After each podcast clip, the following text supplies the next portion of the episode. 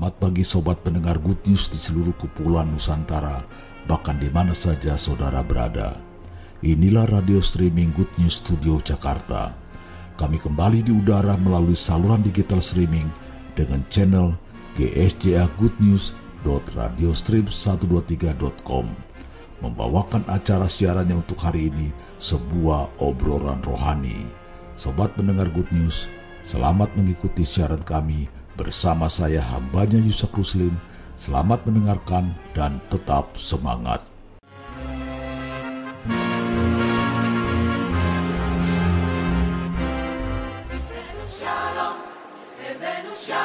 Ya, selamat pagi, selamat berjumpa kembali kepada seluruh sobat Good News di mana pun saudara berada.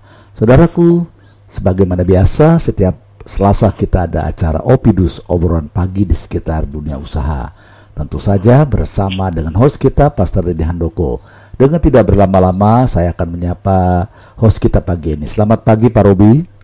Pagi Pak Yusak, pagi ya. sobat pendengar. Ya, kita langsung saja ya Pak Robi karena waktu satu jam terlalu cepat buat kita. Silakan Pak Robi untuk memperkenalkan narasumber kita pagi hari ini. Baik, terima kasih uh, Pak Yusak dan selamat pagi pada sobat pendengar. Shalom, seluruh sobat pendengar di mana pun anda berada pada saat ini.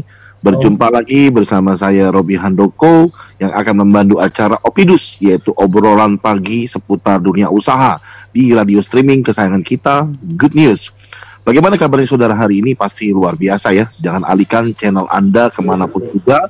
Tetap stay tune. Anda yang sedang nyetir, anda yang mungkin sedang menunggu berita was-was hari ini kedatangan seorang Habib dan sebagainya, Anda yang sedang di busway mungkin, atau ibu-ibu yang sedang masak untuk mempersiapkan anak-anak yang sekolah online. Karena topik kita hari ini menarik, saudara, tentang seputar dunia perbankan. Dan telah hadir di tengah-tengah kita sebuah kehormatan, sebuah pimpinan bank cabang dari uh, Alam Sutra, yaitu Bapak Jonsius dari Bank MNC. Selamat pagi, Pak Jonsius. Selamat pagi Pak Robi. Apa kabar hari ini? Baik Pak Robi, luar biasa. Terima kasih buat uh, kehadirannya sebagai narasumber kita. Yang kedua adalah Ibu Endang. Apa kabar Ibu Endang? Selamat pagi, Shalom. Shalom, selamat pagi Pak Robi. Ya. Ibu kabar Endang baik. ini dari Bank BNI ya. Sekarang luar biasa dari Semarang ya Bu. Sekarang dipromosikan ya. Iya dari BSD ke Semarang ya. Dari BSD ke Semarang luar biasa sekarang sebagai leader uh, dari uh, cabang BNI yang khusus menangani recovery recovery ya masalah yeah. masalah itu macet ya bu ya. Baik. Luar biasa nih saya kenal dengan mereka berdua seorang anak Tuhan yang luar biasa. Bagaimana serp uh, apa ya terpak sejang mereka nanti kita akan kupas tuntas di acara kita pada hari ini. Nah, saudara, uh, sobat pendengar, jika anda mau interaktif langsung bersama kami, silakan anda bergabung uh, di live chat Zoom dengan user ID 214 889 4835 user ID kita di 214 889 4835 passwordnya adalah GSJA1 passwordnya adalah GSJA1 atau Anda mau bertanya langsung by WA bisa di nomor 0818 0681 5236 di 0818 0681 5236 atau di 0818 769 161 atau di 0818 769 161 Baik, uh, sebelum kita akan kupas tuntas ke dua narasumber kita dan mendengar pertanyaan-pertanyaan dari sobat pendengar, saya persilakan terlebih dahulu untuk Pak Jonsis memperkenalkan diri Anda, silakan. Baik, Pak Robi, terima kasih. Terima kasih Bapak Ibu semua yang hadir pada saat ini. Jadi saya akan perkenalkan diri saya. Nama saya Jonsius Manik. Biasa dipanggil Bang John. Bang John. saya jelas dari arah dari ujung utara Pulau Sumatera, Sumatera Utara jadi saya sudah berkeluarga. Saat ini saya punya putri satu, anak satu, namanya Jesslyn, istri hmm. juga satu. Hmm. Jadi saya sangat luar biasa dapat satu anak itu sungguh luar biasa. Saya menunggunya sungguh lama. Jadi saya saya sangat senang punya putri satu Jesslyn, Misolina Manik namanya.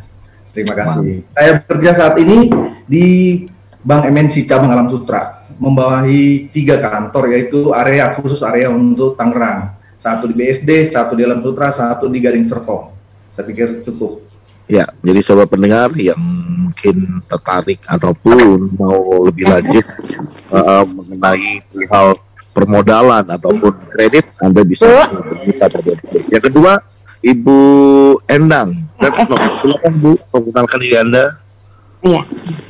Uh, selamat pagi. Maaf ini tadi saya ada trouble dikit.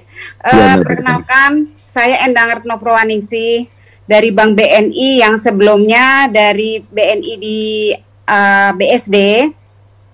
Kemudian saya puji Tuhan, saya dipercayakan untuk uh, lebih lagi, uh, ya maaf ya mungkin promosi di BNI Semarang.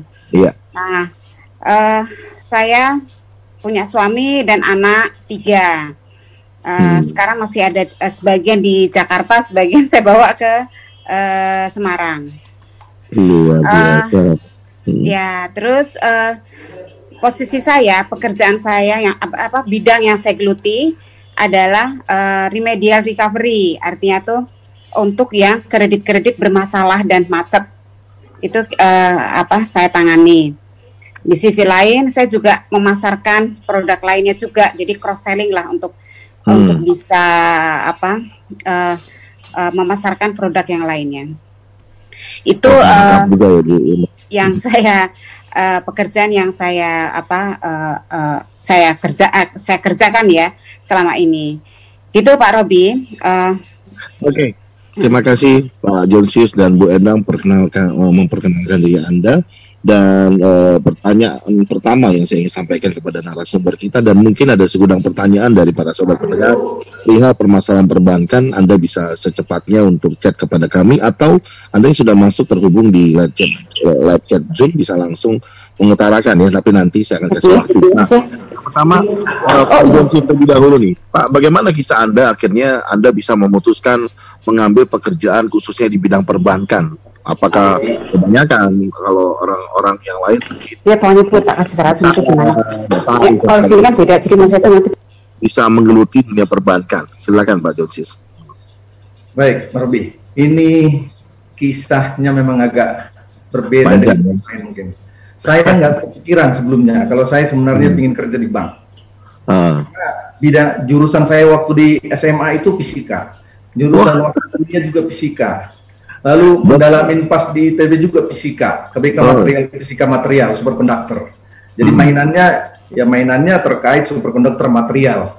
Material oh. tiba-tiba jadi ke bank. Hitungannya yang tadinya rumit, jadi hitungannya nggak terlalu rumit sampai eksponensial, logi, hmm. uh, aritmik dan sebagainya, integral dan sebagainya nggak ada seperti seribet itu saat ke bank. Jadi masuknya hmm. ke bank itu memang saya karena tertarik dulu di bidang IT. Hmm. Lalu saya mengembangkan software. Mengembangkan software, lalu saya bikin software, beberapa software memang ada beberapa itu saya buat. Lalu pada saat itu bank membutuhkan ada untuk lagi pengembangan BPR, BPR universal namanya. Pada saat itu mm-hmm. membutuhkan untuk bidang untuk pengembangan sistem informasi mereka, informasi jadi MES mereka. Jadi mm-hmm. saya pada saat terlibat di situ. Sebelumnya memang saya ngajar juga, mengajar untuk mengenai akuntansi perbankan. Hmm. Jadi tadi terkait juga dengan pemrograman, coding. Kalau saat ini namanya coding, hmm. istilah gampang sekarang coding. Nah, yeah. kalau saya suka di coding itu, jadilah masuk perbankan. Masuk perbankan, masuk mulai jadi bidang sebenarnya pemrograman.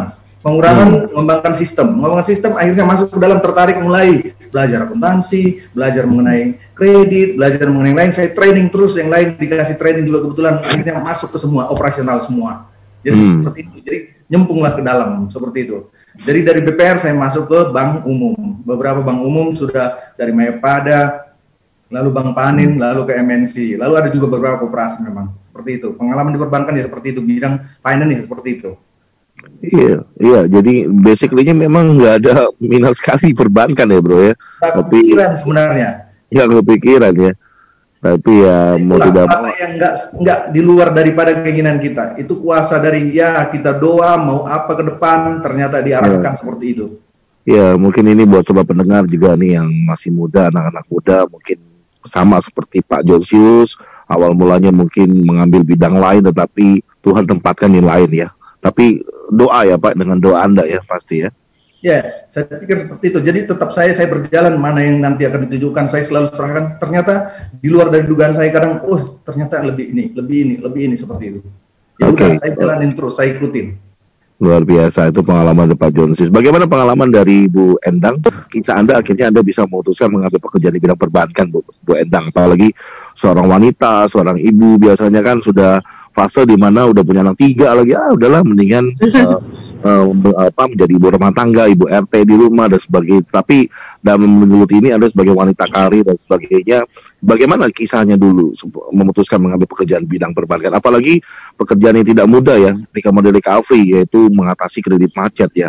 Ini yang kita perlu tahu nih. Gimana menurut pendapat Bu Endang? Ya, baik Pak Robi, terima kasih. Hmm. Uh, jadi asal muasalnya saya itu uh, ya memang segala sesuatunya Tuhan sudah rancangkan apa yang menjadi kehidupan uh, manusia. Jadi uh, sebenarnya saya nggak arahnya nggak ke bank karena saya itu jujur saya dari fakultas uh, biologi wow. yang beda ya beda banget sama uh, yang sekarang perbankan. Nah, uh, jadi pertama kuliah saya, saya orangnya idealis sekali. Saya kan biologi uh, di perikanan sub bidangnya. Yeah saya uh. kerja di uh, perusahaan Mutiara yang punyanya mantan uh. Menteri Sosial uh, uh. Bu Nani Sudarsono waktu itu. Uh. Nah, uh. terus uh, apa saya kerja sama orang Jepang tuh ini kurang lebih sekitar dua setengah tiga tahun. Uh, saya agak sedikit jenuh karena kan di, di lo, apa lokasi uh, usahanya di Lombok. Jadi hmm. agak ter, agak apa ya terisolir lah dengan dunia luar. Hmm. Saya saya cobalah uh, apa tempat lain saya bekerja. Nah, hmm. kemudian saya dengar, oh iya ya, perbankan itu punya uh, sub bidang. Saya pikir kan uh, punya punya grup usaha seperti kehutanan, pertanian, perikanan. Saya pikir itu pasti membutuhkan analis gitu kan. Hmm. Saya apa analis ya. Nah, saya uh, pasti membutuhkan. Nah, setelah saya masuk, pas endingnya uh, beberapa kali screening itu uh, ternyata dibutuhkan analis apa? Analis kredit. Saya kaget loh, kok analis kredit gitu kan? kok beda banget uh, yang saya pikir. Saya pikir analis uh, untuk uh, apa di bidang pertanian, kehutanan atau uh, apa perikanan begitu. Ini enggak analis kredit ya enggak enggak apa beda banget. Akhirnya saya coba geluti kayak apa sih kredit, uh, makanan apa sih gitu, apa ini bapau atau apa saya nggak ngerti, saya nggak ngerti biliet giro gitu. Aduh sirkulasi uang saya nggak ngerti gitu. Nah terus akhirnya saya pelajari, saya saya cuma gini, eh, saya minta tuntunan uh, Tuhan ya. Saya bilang, aduh bagaimana saya yang tadinya nggak mengerti, gimana caranya saya supaya bisa mengerti. Akhirnya saya cari di buku Gramedia tentang akuntansi prinsip-prinsip hmm. akuntansi. Nah, terus uh, pada saat saya pelatihan kan di situ ada dapat pelatihan pembelajar apa ya kayak kayak pembekalan gitu kan selama empat hmm. bulan. Nah, di kita hmm. ajarin akuntansi. Saya nggak ngerti bagaimana tuh pembukuannya. Akhirnya saya pelajarin. Tetapi oh saya uh, jadi memahami gitu. Oh, akuntansi itu seperti apa. Nah, hmm. kenapa BNI menerima uh, apa bidang-bidang uh, di luar dari uh, apa uh, ekonomi? Jadi eksak gitu ya, IPA. Itu karena uh, di, di uji coba bahwa uh, pegawai yang masuk uh, apa uh, yang jurusan ekonomi yang sosial sosial dengan IPA itu ternyata pada saat kayak kalau kita bandingkan dua uh, acuan pertama titik nol grafik gitu kan kita kita tarik ke dia uh, garis ke atas pertama hmm. memang uh, ekonomi tinggi karena dia hmm. memang punya basic ilmu nah hmm. setelah IPA masih titik uh, masih titik terendah pada saat uh, jangka waktu tertentu uh, apa yang jurusan IPA ini langsung melejit melebihi dari yang uh, ekonomi sosial gitu. Makanya BNI menerima yang uh, tenaga-tenaga analis yang dari eksak gitu. Oh. Jadi, akhirnya sampai sekarang saya uh, tetap jadi analis kredit, uh, menganalisa kredit lah. Gitu. Berapa tahun bu sudah di BNI bu? Uh, saya masuk tahun uh, 99. Wow, cukup senior banget nih ya. Sorry, bukan 99, 96. 96, udah yeah. di Luar biasa pengalamannya udah segudang Bu Hendang nih. Iya, iya, iya, iya. Ya. Nah, um, akhirnya sampai sekarang ya Ibu enjoy ya, menikmati uh, kerja dengan lika-likunya. Hmm, jadi gitu. semua nih Pak Jonsius, Pak Ibu Endang nggak secara kebetulan juga akhir terjun ke perbankan ya. Tadinya iya, mau jadi dokter nggak jadi ya, jadi dok dokter bank sekarang ya. Betul Pak. Oke okay, baik, kembali ke uh, uh, ke uh, Pak Jonsius nih, Pak Jonsius, uh, bagaimana dengan uh, dunia perbankan saat masa pandemik ini, Pak? Nah, kalau terkait bagaimana saat saat ini udah pasti memang kondisinya kita tahu. Semua hmm. jenis usaha pasti mengalami ya agak terhambat untuk berusaha. Karena paling saling terkait saling saling terkait mulutnya supplier makan tapi saling buang air. Bisa bisa diperbankan seperti itu. Karena perbankan juga terkait semuanya dengan bidang usaha ini jadi hmm. kita alami betul di situ masa covid waduh lumayan ekstra jadi hmm. memang kita pada saat ini uh, kita digerakkan memang pada saat hmm. mulai COVID itu kita digerakkan. Ini hal kondisi saat ini kondisi yang benar-benar luar biasa gitu. Anggapannya hmm. jangan anggap sepele, jangan anggap gampang, hmm. jangan anggap anggap biasa karena ini udah urgent urgent urgent harus lakukan ini itu ini itu ini itu seperti itu selalu. Hmm.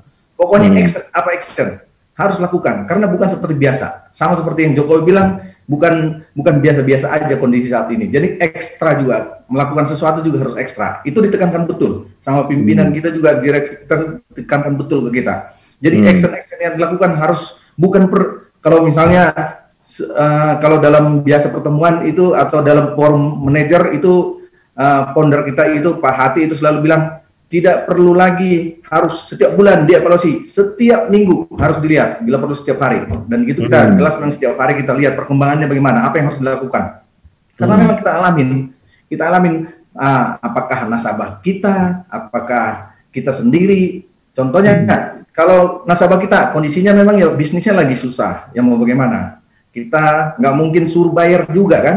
Hmm. hmm, hmm. Nah, seperti itu karena memang tidak bisa bayar, tidak bukan karena dia tidak mau bayar, misalnya. Lalu kalau misalnya kita mau maksain kredit kayak kemarin sebelum-sebelumnya kita stop, stop lending, stop lending, dana masuk, dana masuk kita harus bayarin bunga, lending tidak hmm. berjalan, otomatis hmm. kan kita jadi beban. Nah seperti itu, di kita harus bayar bunga, padahal lending tidak berjalan, di stop. Pada saat ini kita sudah mulai jalan memang. Kalau kita di MMNC sendiri sudah kredit sudah berjalan pada saat ini. Tapi yang hmm. jelas kita alami betul pandemi ini memang benar-benar membuat down, ada hmm. downnya pada hmm. saat awal-awalnya. Walaupun hmm. pada saat ini dengan usaha seperti itu yang sudah dilakukan, berbagai usaha yang terlakukan, strategi yang telah dilakukan, saat ini kondisinya sudah better, jauh lebih hmm. baik dari sebelumnya. Kondisinya sudah saat lebih baik ya Pak. Sudah baik, sudah baik. Kondisi pada saat ini on track, udah lebih baik lah. Kalau kita hmm. lihat, makanya kita juga dari sebelumnya mungkin kita masih susah lihat kondisi wait and see dulu, nggak usah dulu lakukan ini, lakukan ini, ini aja, lakukan dulu, jalanin dulu, ini seperti ini, hmm. jangan terlalu gencar dulu, stop dulu, bila perlu hmm. seperti itu. Ibaratnya rem dulu, maju rem, maju rem, lihat kondisi hmm. seperti itu. Tapi memang kondisi pandemi ini membuat benar-benar membuat hal yang luar biasa kita harus berjuang. Itu kita yeah, yeah. betul. Ya, saya garis bawahi bahwa ada satu kata yang bijak yang perlu kita garis bawahi dengan kata Pak Josius tadi bahwa sekarang sudah better ya, sudah lebih baik ya Pak ya, betul ya. Dan nah, sobat pendengar nggak usah takut ya, sekarang ini sudah lebih baik. Apalagi kita dengar langsung dunia perbankan, memang dulunya mengalami uh, mungkin seperti bank panic ya, betul ya Pak Josius ya. Karena hmm. kita lihat kondisi lo gimana nih nanti. Nah, hmm. pada nggak bisa kan stop semua. Hmm, Karena betul kita ngobrol-ngobrol sama nasabah sendiri, gimana mau bisa lanjut usahanya, gimana mau dia lakukan transaksi, gimana dia mau, mau nyimpan dananya, orang hmm. karena karyawan dia sendiri dia harus pikirkan karyawan hmm. itu mau gimana, mau diberhentiin atau bagaimana? Kalau diberhentiin berarti dana dia harus tersa, terserap ke sana semua, dia harus bayarin semua karyawannya, dia harus cadangan dia harus dipakai semua untuk ke sana. Nah, gimana mau kredit? Nggak mungkin hmm. juga dia Betul. mau kredit, ya kan? Karena toh nggak ada yang mau beli, nggak ada barangnya. Produksi, kalau dia produksi nggak ada yang mau beli barangnya. Betul. Lalu dia udah beli barang keluar, jangan dia udah bayar, tapi barangnya nggak bisa datang, orang nggak ada yang ngangkut dari China, iya. China misalnya. Nah seperti itu. Jadi banyak hal masalah yang dihadapi oleh nasabah kita itu memang. Dan okay. itu ya kita lihat kondisinya memang ya kita harus kapin dan kita lihat apa yang bisa kita lakukan. Mm -hmm. Oke, okay. baik, makasih Pak. Uh, baik, bagaimana dengan Bu Endang? Uh, bagaimana dengan dunia perbankan Indonesia saat pandemi ini bisa diceritakan di khususnya di Bank BNI, uh, Bank Pemerintah, biar ya. para pendengar mengetahuinya? Ya, baik, terima kasih. Uh, jadi begini, mengenai kondisi saat ini, kita sudah memahami sekali bahwa dampak pandemi COVID ini sangat mempengaruhi bagi dunia usaha, hmm. terutama bagi pengusaha-pengusaha kecil ya, dia pasti akan tergerus dan apalagi perusahaan ya artinya perusahaan besar itu uh, juga artinya tergerus juga apalagi perusahaan kecil maaf terbalik. Uh, banyak karyawan memang diberhentikan dan uh, banyak juga hmm, pengusaha yang tutup ya dan sebagainya. Hmm, betul. Lalu apa tindakan uh, kita sebagai seorang perbankan menghadapi nasabah yang demikian, apalagi dia uh, mendapatkan fasilitas kredit gitu ya. Hmm, hmm. Banyak debitur uh, ya memang sih nggak uh, cuma BNI aja, pastinya bank-bank lain juga mengalami itu uh, debitur yang jatuh ke. NPL ya, artinya non performing loan, artinya itu uh, jatuh ke ke arah yang uh, bermasalah. Nah, uh, lalu bagaimana tindakan perbankan menghadapi situasi seperti ini? Banyak yang jatuh, uh, Pak Robi, cuman ini kita hmm. bagaimana mengantisipasinya?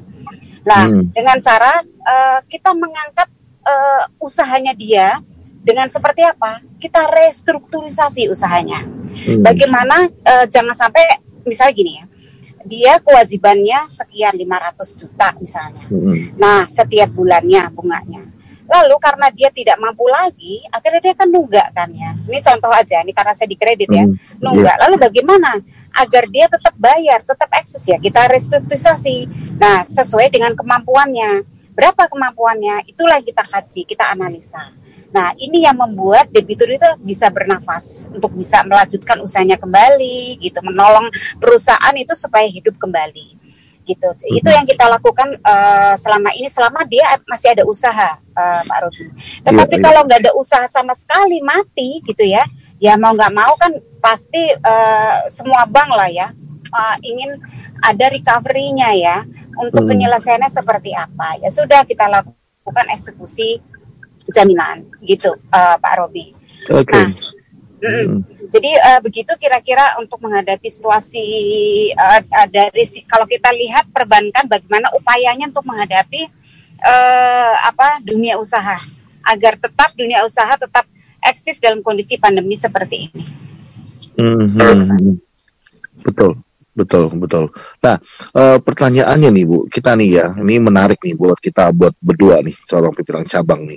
Sebagai anak Tuhan nih, dilema nggak kita bertemu dengan nasabah anak Tuhan juga, lalu karena dia nggak baik kredit, lalu Anda harus lelang aset tersebut. Bagaimana ya. cara Anda menghadapinya? Betul, saya, saya nih memang menghadapi hal seperti itu. Uh. Jadi banyak nasabah yang anak-anak Tuhan, hmm. dia itu benar-benar kolaps. Akhirnya pabrik, contohnya ada pabrik besi, hmm. dia tuh mati sama sekali, pabriknya uh, apa namanya nggak jalan. Terus ada juga hmm. yang lain pabrik uh, apa namanya percetakan itu juga nggak nggak uh, jalan juga. Hmm. Nah, uh, lalu ya paling pertama saya ya sebagai anak Tuhan saya kuatkan dulu pasti Pak hmm, Pak Robi saya kuatkan yes. hatinya dulu hmm, Pak hmm. Uh, percaya saya bilang gitu Bapak hmm. pasti kalau Bapak punya niat baik Bapak mau maju niat baik dan uh, tetap berdoa minta tuntunan Tuhan pasti Bapak bisa bangkit lagi masalah hmm. nanti bagaimana uh, BNI actionnya itu berarti Tuhan yang melakukan uh, actionnya. Bapak hmm. pokoknya hanya berserah saja sama Tuhan. Saya kuatkan gitu Pak. Kalau wow, luar biasa. Berserah saja sama Tuhan uh. sambil terus berusaha gitu. Uh. Nah, terus ada yang dilakukan sih Pak. Nah, terus hmm. akhirnya uh, pimpinan kita yang tadinya keras Pak, hmm. agak lunak untuk melakukan action. Jadi hmm. yang misalnya lelang contohnya, lelang uh, uh, kita lakukan lelang, terus uh, yang tadinya cepat langsung kita eksekusi langsung kena likuidasi misalnya. Hmm. Nah itu uh, kita uh, kita inilah kita kasih kebijaksanaan. Kan kita kan tim ya dalam menentukan hmm. suatu keputusan. Kayak saya misalnya saya nggak nggak hmm. mungkin uh, menentukan oh langsung uh, kita lelang. turunin hanya 10% persen gitu kan atau uh, apa langsung nah itu langsung lelang. Nah enggak kan itu kan keputusan tim. Tetapi karena mungkin uh, ke, ya kesabarannya si debitur ini dan mau dan mau mengerti dan mengikuti apa ya namanya ya dia bertobat ya dia dengan keadaan mm -hmm. seperti ini mm -hmm. akhirnya apa pak uh, lelang juga lambat mm -hmm. terus uh, apa uh, limit ya artinya nilai jualnya juga nggak langsung dihajar nilai rendah gitu kan. Hmm. Hmm. Nah, kita bantu dia untuk bisa uh, bernafas gitu. Hmm. Itu yang uh, dilakukan.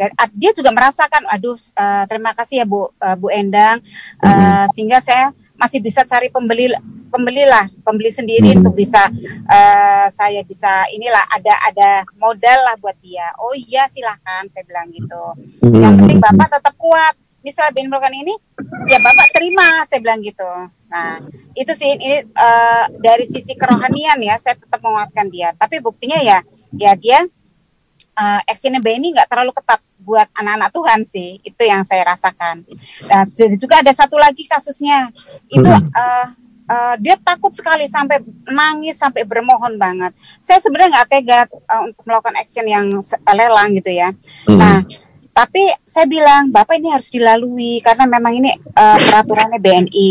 Bapak harus coba, Bapak harus terima apa yang menjadi perlakuan BNI. Baik Bu, kayak gitu. Nah udah sampai dia udah datang di tempat uh, eh, KPKNL, tempat lelang, terus dia ya artinya menerima keadaannya sebenarnya. Ya sebenarnya banyak investor uh, yang ingin membeli aset jaminannya sudah uh, artinya menunggu dengan kondisinya. Nah itu Cuma dia udah ketakutan karena memang dia punya calon pembeli sendiri. Tapi akhirnya hmm. ya puji Tuhan gak laku gitu. Jadi malah justru saya membela si ini. Saya saya bilangin Pak, saya bantu Bapak, saya bilang gitu. Gitu sih makanya saya kuatkan dia supaya tetap tetap bertahan gitu. Itu ya nggak jangan terlalu galau juga gitu. Hmm, itu sih uh, uh, Pak Robi yang bisa Luar biasa dari ya. Saya hmm. saya menemukan banyak uh, seorang pimpinan nggak seperti ini Bu maka malah banyak yang menyarankan udah lelang saja. Tapi Bu Endang melakukan sesuatu yang memang ya inilah orang yang anak Tuhan yang luar biasa yang sudah lama di bidang perbankan tapi masih memberikan kesempatan ya. Nah berarti masih sebenarnya semua nasabah sobat pendengar yang mengalami kredit macet pun sebenarnya masih banyak kesempatan ya Bu ya diberi kesempatan oleh bank ya Bu ya. Iya, kita kasih restrukturisasi dulu bila mana masih ada usaha. Jadi kita misalnya dia udah nggak nggak mampu lagi, bukan khusus kita hajar lelang enggak kita hmm. kita uh, bantu dia uh, ringankan keringanan bunga, apa dikasih keringanan bunga terus hmm. uh, angsurannya kita schedule lagi supaya hmm. lebih kecil angsurannya gitu hmm. gitu sih pak luar biasa baik bagaimana dengan Pak Jonsius menghadapinya nih dari MMC pak. saya memang baru tahun ini saya ada alami seperti itu saya bawa saya bawa nasabah kebetulan uh. beliau ini benar-benar aktif aduh oh.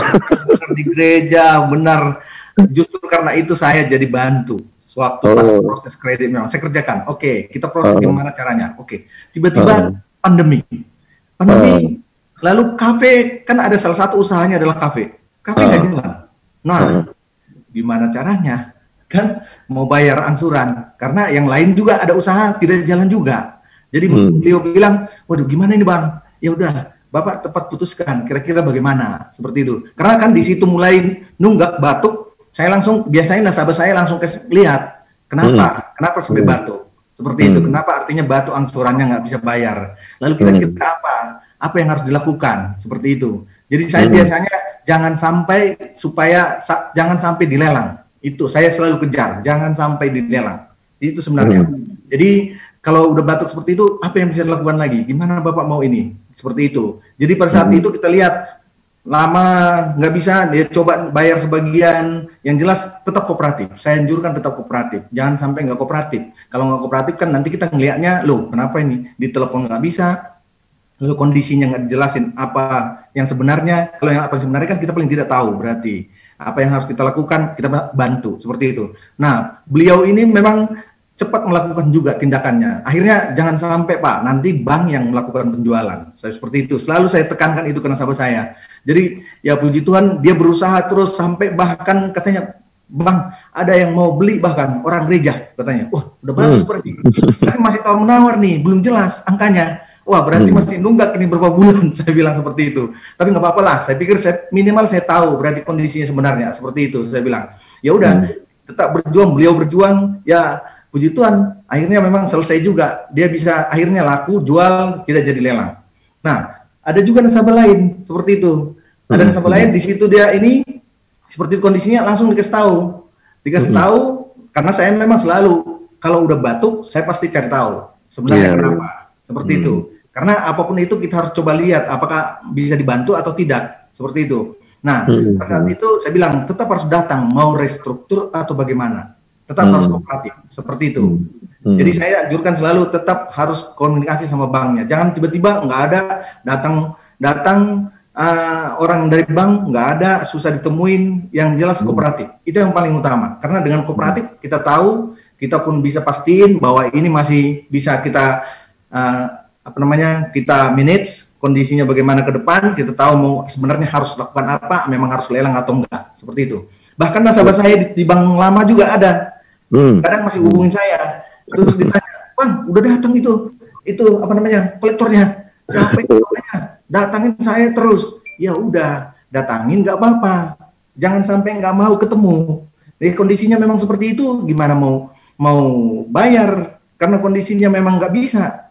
Siapa yang datang? Misalnya kecucian, dia ada pencucian mobil ada beberapa, ada bengkel, tapi yang cucian hmm. juga nggak ada yang datang lagi. Bahkan hmm. karyawannya dia bilang karyawan saya aja udah saya, ini nih bang, keuangan saya udah cadangan saya ini udah saya pakai untuk gajiin mereka. Kasihan juga karena mereka kalau hmm. nggak ada yang datang, mereka nggak gajian kan nggak makan katanya. Ya mau gimana lagi saya bilang kan seperti itu. Ya udah, hmm. yang jelas saya saya tekankan harus kooperatif karena kalau nggak kooperatif kita nggak tahu banknya juga ini, banknya juga nanti lihat kondisinya bahwa memang sebenarnya realnya bagaimana, nanti dibantuin bagaimana. Restruktur kalau perlu datangin ke banknya. Kalau mereka datang udah datang berulang-ulang, saya bilang seperti itu.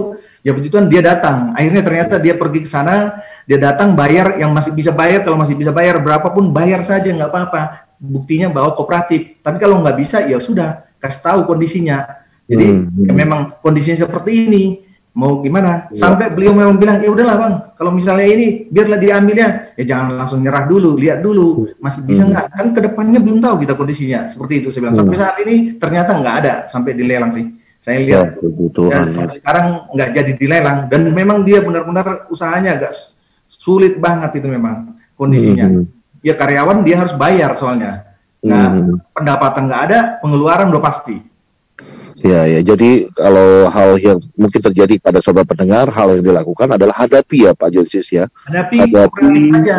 Kooperatif ya, uh, uh, seperti itu ya Pak ya. Uh -uh.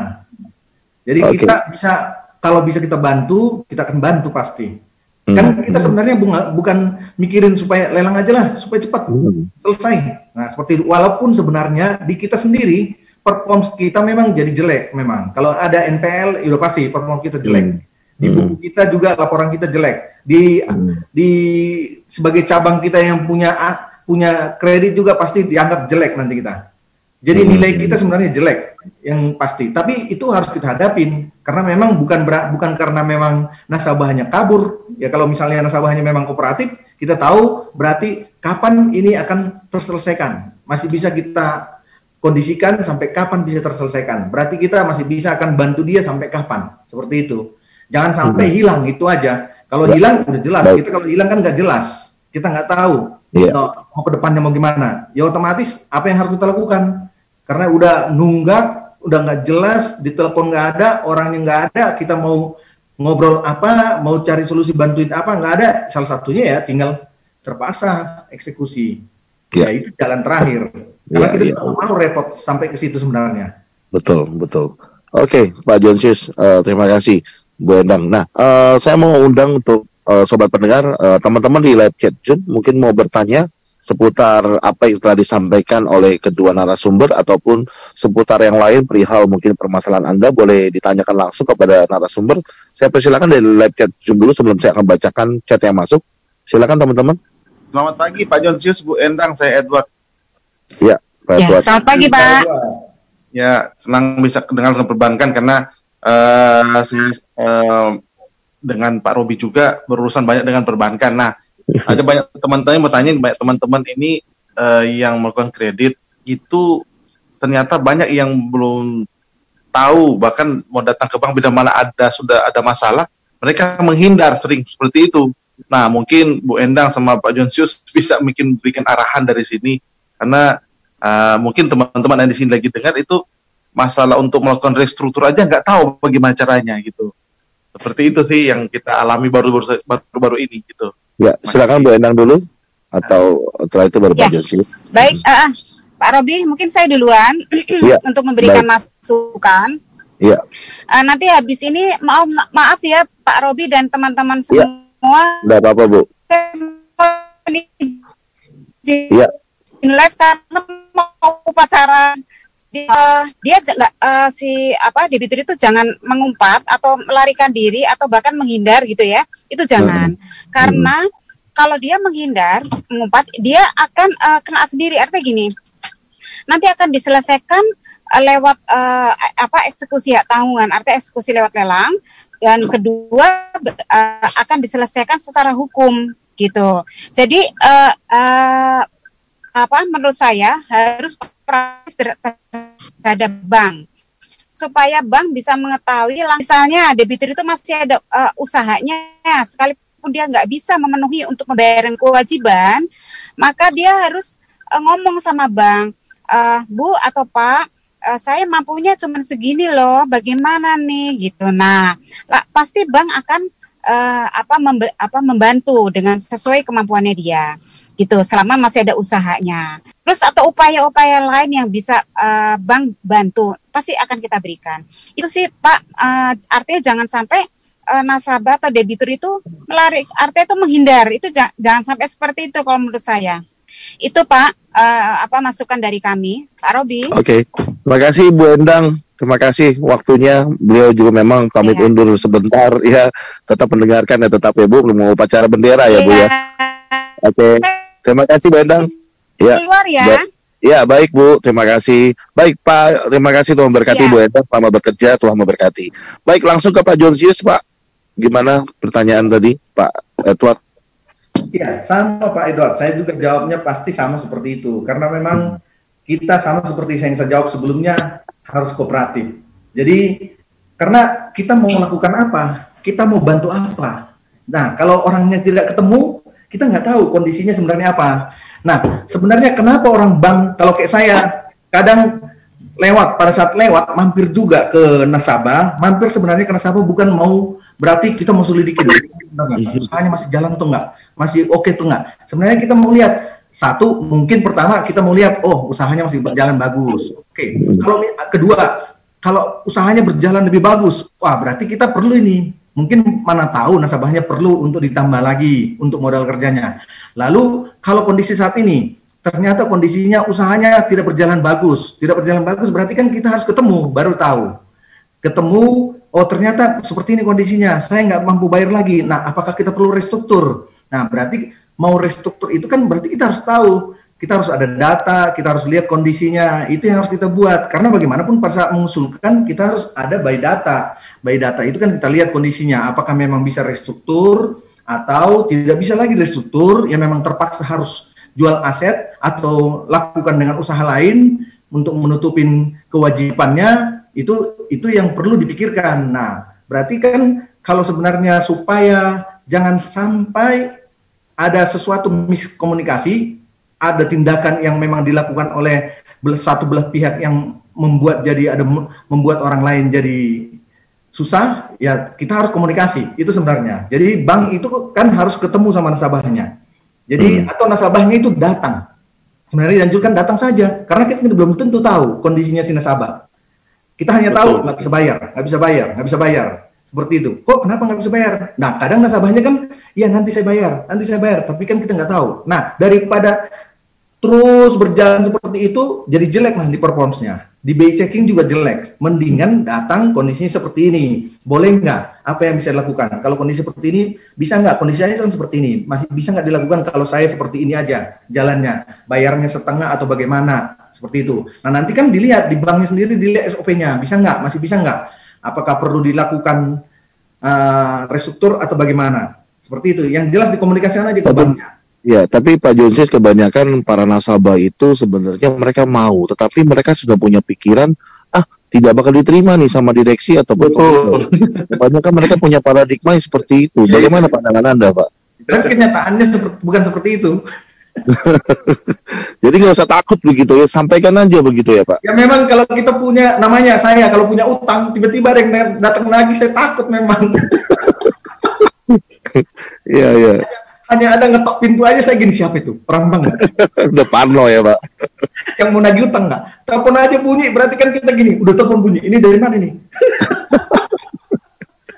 sudah jadi Langsung trauma. Hmm, jadi tips Bapak sampaikan aja langsung ya berupa surat atau datang ke banknya begitu ya Pak iya. Ya. apalagi kalau formil gitu dibuat langsung ada formalitasnya langsung buat aja tertulis. Sama seperti yang sebelumnya dianjurkan ke teman saya itu bang gimana nih ya udah. Udah saya telepon udah saya bilangin oke baik telepon mungkin nggak terrecord saya bilang. Oke baik telepon nggak terrecord. Ya udah datang aja ke sana. Tungguin aja saya bilang. Datang mana bagian untuk samnya? Oke datang bagian samnya nanti setelah itu kasih tahu kondisinya saya seperti ini bagaimana? Nah Baik.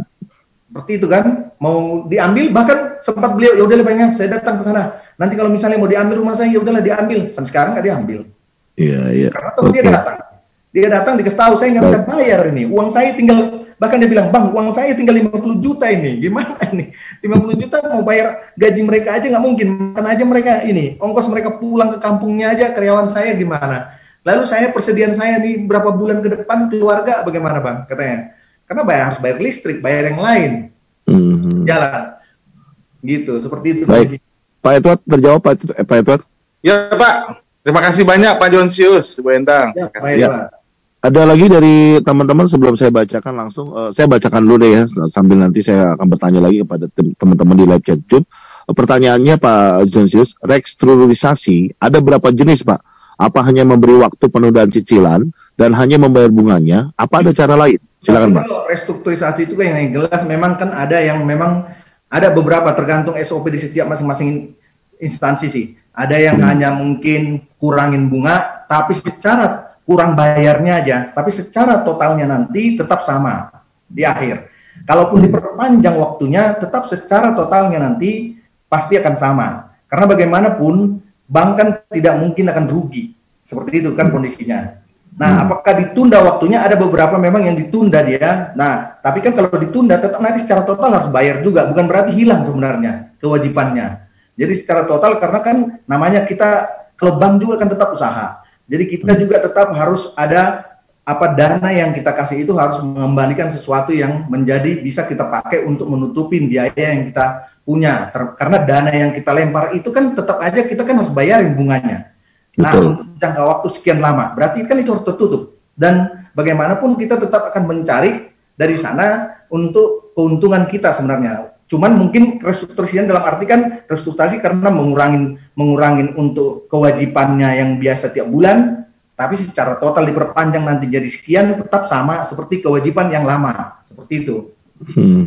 Iya iya iya iya. Oke. Jadi membuat ringan saja sebenarnya. Hanya ringan, misalnya tadinya hanya bayar 5 juta, ya berarti jadi 2 juta, tapi kan jadi lama.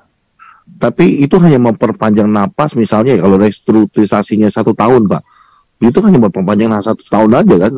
Tahun kedua dia kan bayar dua kali lipat. Be- Begitu Pak. Ya, jadi ya, yang jelas kalau di kita sebenarnya kalau di kita sendiri secara total itu sama sebenarnya nanti kewajibannya.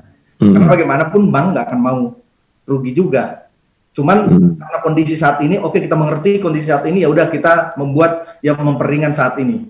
Hmm. Oke. Di kita, saya nggak tahu di instansi lain ada penghapusan, tapi saya nggak yakin ada penghapusan.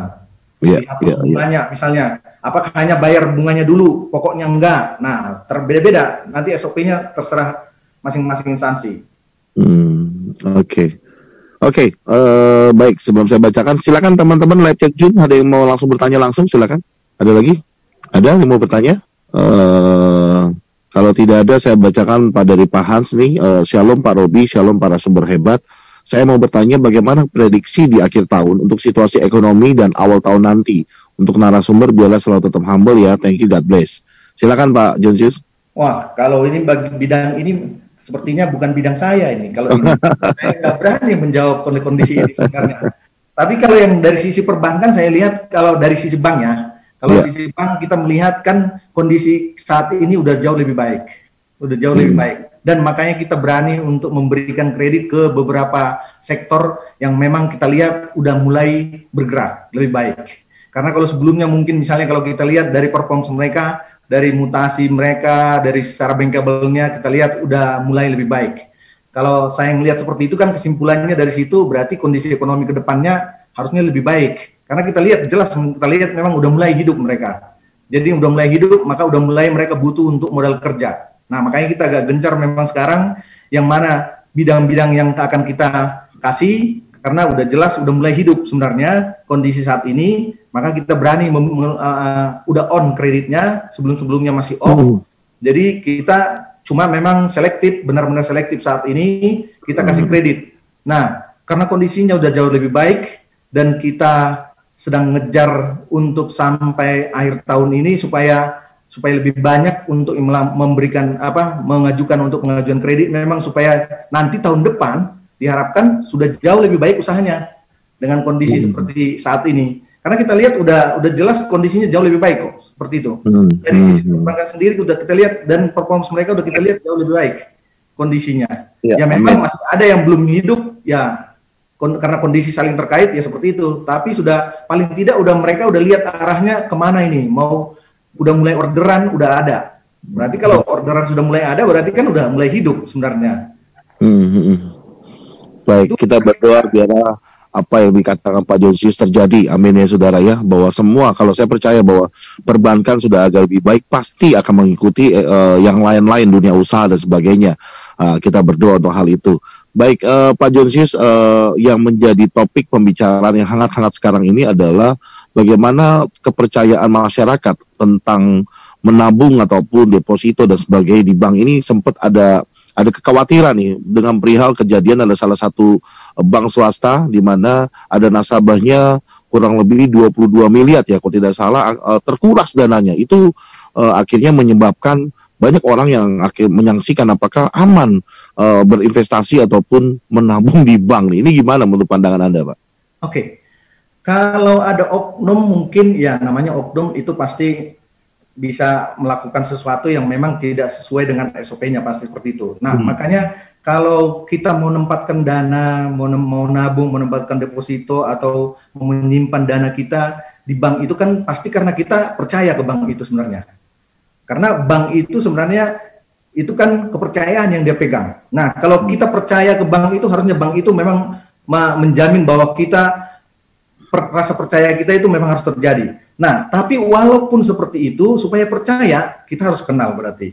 Kita hmm. harus kenal berarti kan kita harus tahu. Nah, yang biasanya yang terjadi sampai ada sesuatu yang enggak yang enggak seperti yang kita inginkan, seperti itu kan jangan sampai kita enggak sesuai SOP. Hmm. Kalau sesuai SOP ya harusnya kan aman. Karena dari hmm. sisi perbankannya sendiri, orang banknya sendiri pasti dia SOP-nya dia harus usahain jalan. Karena kalau sesuai SOP nggak akan ada SOP yang jelek. Pasti SOP-nya sudah memperhitungkan risiko apa yang mungkin terjadi. Kalau sampai terjadi berarti ada sesuatu yang dilanggar. Nah, hmm. sama kita kalau nasabah menempatkan dana sebenarnya. Kalau kita menempatkan dana ke sana, Nah, sesuai kita datang dan sebagainya, jangan hanya percaya. Misalnya, kejadian itu kan yang banyak tanda tangan saja. Nah, saya percaya deh, kamu jalanin. Ya udah, bantu saya ini tanda tangan. Tanda tangan bisa dipakai untuk macam-macam kan. Mm-hmm. Tidak diisi lengkap di formulir. Nah, contoh seperti itu. Makanya kalau kita di, di kita sendiri di, di, di orang-orang yang karyawan di banknya sendiri, sebenarnya kita contoh, kalau sampai ada slip saya tanda ada tanda tangan nasabah, kita mm. simpan, mm. kita juga kena SP. Mm. Nah, itu contoh salah satu. Karena kadang nasabah ini karena percaya ke itunya apa orang banknya, dia udahlah kamu aja jalan ya, nanti saya nggak sempat. Ya udah, nanti saya tanda kamu yang isi. Nah, contoh seperti itu. Ya udahlah, bayar telepon ini ya, saya ini ya. Ya udah.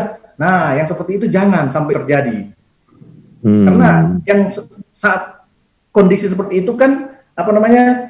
Jadi ada keing jadi ada keinginan karena ada kesempatan. Hmm. Nah, yang seperti itu jangan sampai terjadi. Itu sebenarnya yang membuat itu bisa di diselewengkan. Tapi kalau berjalan di dalam tidak mungkin karena ada dual kontrol pasti di dalam sebenarnya. Nah, yang bisa terjadi nggak ada dual kontrol itu yaitu kondisinya itu. Contoh, kalau ada yang deposan yang mau nempatin dana, saya nggak akan mungkin cash. Yeah. Kalau saya cash bisa terjadi sesuatu kan, atau transfer hmm. ke rekening saya nggak mungkin. Jangan sampai, karena hmm. itu harus clear semua ke mana sebenarnya tanda hmm. tangan, hmm. perintah dan sebagainya harus clear semua. Perintah untuk dari nasabah ke banknya harus clear. Jadi hmm. siapa yang menjalankan harus clear. Ada konfirmasi, verifikasi, nah seperti hmm. itu. Itu harus dilakukan seperti itu harusnya aman sih. nggak akan bisa itu selewengkan satu rupiah aja pun nggak akan bisa diselewengkan. Tapi kalau karena terlalu terpercaya percaya itu nanti ke orang tertentu, dia Hmm. minta dia selesaikan semua. Nah itu yang bisa jadi masalah. Kalau Hmm. sendiri untuk melakukan saya sendiri, misalnya walaupun saya pimpinan cabang, nggak akan bisa saya main-mainin semua dana nasabah, sistem nggak akan bisa saya mainin. Kalau saya Hmm. sendiri nggak akan bisa, Ya, nggak bisa. Misalnya Pak Robi nempatin tabungan di saya, lalu Hmm. saya keluarin, saya tarik tabungan Pak Robi, nggak bisa, tanda tangannya, Hmm. Hmm. ya, dan sebagainya, nggak bisa kan? Kalau Hmm. saya bukan datang saya tiba-tiba ke teller, nggak bisa. Di sistem saya Hmm. lakukan pindahin, nggak bisa. Wah itu udah luar biasa, bener bisa masuk hacker luar biasa itu berarti. Tapi yang jelas Hmm. kalau untuk misalnya ada deposito, Robi misalnya di saya, deposito misalnya, terus tiba-tiba saya tarik cairin, ya nggak mungkin. Hmm. Hmm. Karena ada prosedurnya di dalam kan, nggak bisa. Dilihatnya di mana? Dilihatnya udah tangan di belakang, tiba-tiba Korobi nggak tulis ke rekening Hmm. ini. Nah, Hmm. itu juga kalau masuk ke banknya, loh kenapa ke rekening orang lain tiba-tiba? Ada pertanyaan di SOP-nya kan pasti ada. Kenapa ini Hmm. yang punya bilet atas nama ini kok keluarnya ke sini? Seperti itu kan? Sama Hmm. transfer, transfer juga. Loh, kenapa jadi bukan orang yang datang? Maka kenapa sebenarnya bank itu selalu kan minta minta ATM atau minta KTP seperti itu, yaitu untuk verifikasi sebenarnya mengamankan nasabah. Kadang kan kita lakukan itu sebenarnya SOP yang kadang by telepon, ya udah jalanin aja dulu deh. Nah, kadang seperti itu sebenarnya itu kan kita karena mengamankan nasabah sebenarnya. Kenapa kita agak bawel, harus ada ini, harus ada ini, itu sebenarnya ya memang untuk mengamankan nasabah juga sebenarnya. Tapi yang Hmm. kadang itu tuh dilanggar kan. Ya, Iya, iya. kan jadi ada peluang, ada kesempatan karena ada peluang, bukan peluang yang Hmm. baik. Jadi peluang Hmm. yang jelek dia akan dilakukan seperti itu. Hmm. Itu Betul, yang betul. itu sebenarnya.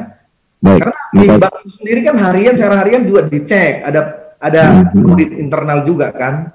Apakah Hmm. system, lihat transaksi, apakah di di dalamnya sendiri harus ada yang dual kontrol, nggak bisa jalani hanya satu. Satu yang jalanin, satu yang approve.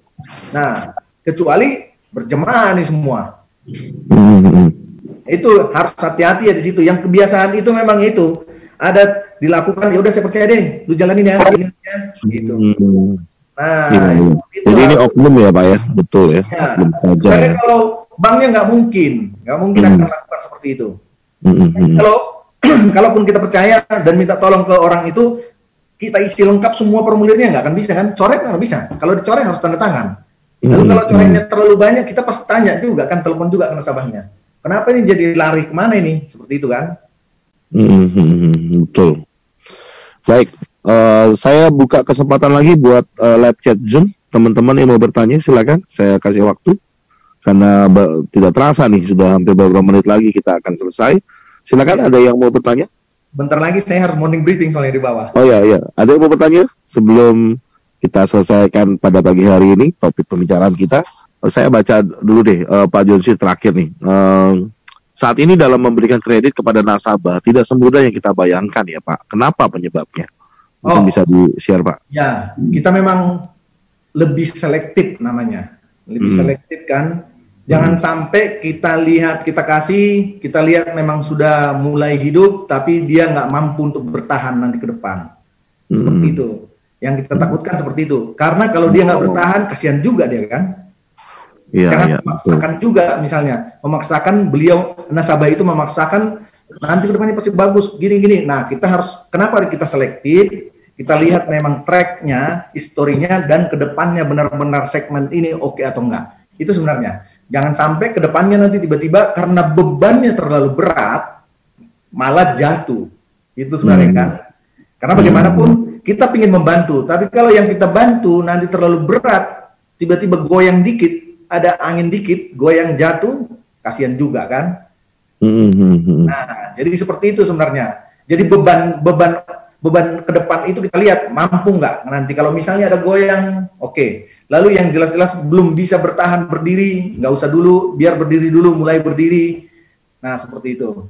Jadi yang jelas kita lihat ke depannya mana yang sudah bisa kokoh ini ke depannya nanti berdiri, maka segmen-segmen tertentu yang memang sudah mulai hidup itu yang kita kasih. Itu Nah, sebenarnya selektif. Jadi bukan Hmm. nggak dikasih tapi selektif, benar-benar selektif. Itu aja sebenarnya. Nah, eh, satu lagi Pak, berkaitan dengan hal itu. Mau kredit untuk modal usaha, hal apa saja yang perlu diperhatikan dan dipersiapkan Pak?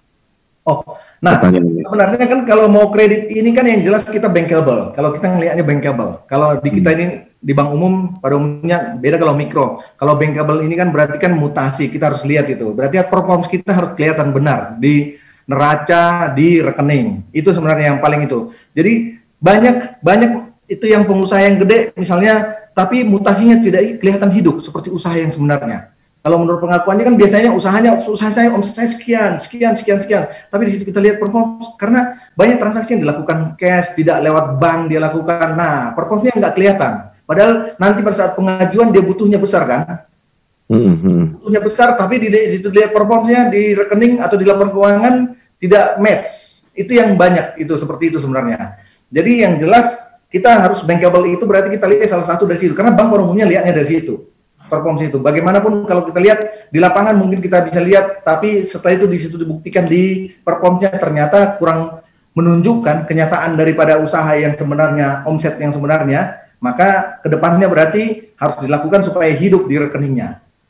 Jadi kalau bisa transaksi semua lewat perbankan supaya nanti ke depannya untuk kalau misalnya butuh gede atau bagaimana supaya bisa masuk sesuai dengan bisnisnya memang sesuai dengan kebutuhan ke depannya match untuk keperluan kebutuhan ke depannya. Jadi ke depannya supaya bisa ke depan juga untuk bagus ya otomatis jag dijagain jangan sampai BI checkingnya jelek. Karena bagaimanapun kita pertama kan BI checking jelek nggak bisa kita lanjutkan. Performance-nya jelek nggak bisa kita lakukan lanjutkan. Performance jelek belum tentu karena memang performance-nya jelek karena memang tidak tidak memanfaatkan perbankan selama ini untuk proses transaksi pembayaran atau penerimaan dana. Ya seperti itu. Saya pikir itu yang perlu dulu di, di ini. Walau secara bisnis ya beliau yang melakukan kan udah tahu masing-masing secara bisnis supaya bisnisnya oke berarti ya masing-masing yang hmm. lebih paham. Baik. Baik Pak Josus. Uh, saya buka kesempatan satu pertanyaan lagi kepada live chat Zoom. Ada yang mau bertanya? Setelah ini saya akan terakhir bertanya kepada Pak Josius untuk menutup uh, agenda kita hari ini. Ada yang mau bertanya, teman-teman? Baik, kalau tidak ada pertanyaan terakhir untuk Pak Jonsius menutup kita pada hari ini, kira-kira Pak, tips apa yang Anda ingin bisa bagikan kepada sobat pendengar perihal mengalami perbankan di masa pandemik, apalagi sesuai dengan tema kita adalah tangguh di masa pandemik. Mungkin bisa dibagikan buat kita semua, Pak Jonsius, silakan.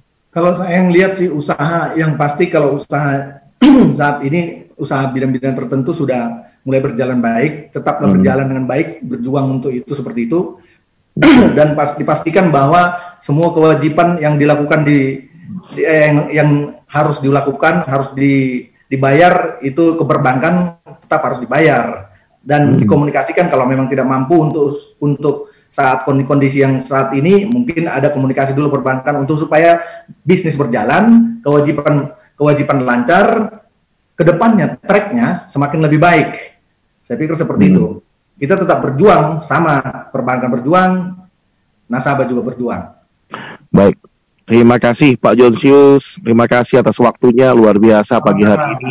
Tidak terasa satu jam kita berbicara, sharing satu dengan lainnya, nasihat dan motivasi yang telah diberikan oleh narasumber kita, dan juga terima kasih buat uh, segala atensi Pak Jonsius waktu yang telah diberikan buat kita semua. Terima kasih sekali lagi Tuhan memberkati ya Pak Jonsius.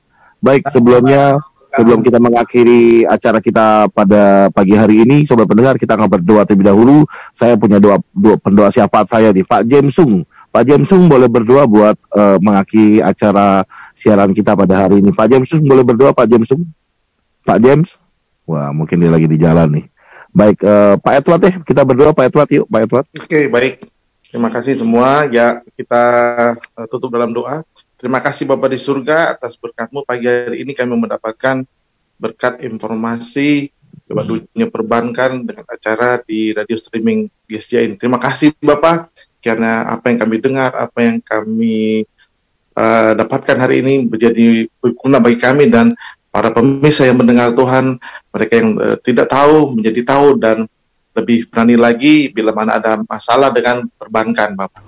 Terima kasih saudara sumber yang ada, Pak dari Ibu Endang maupun Pak Jonsius berkati pekerjaan mereka biar menjadi berkat di mana pun mereka berada. Berkati radio stream ini Bapak, supaya berlanjut dan menjadi berkat buat banyak orang. Di dalam nama Tuhan Yesus Kristus kami berdoa syukur. Haleluya. Amin. Terima kasih saudaraku. Mari kita akan akhiri dengan sebuah lagu berkat kemurahanmu. Semuanya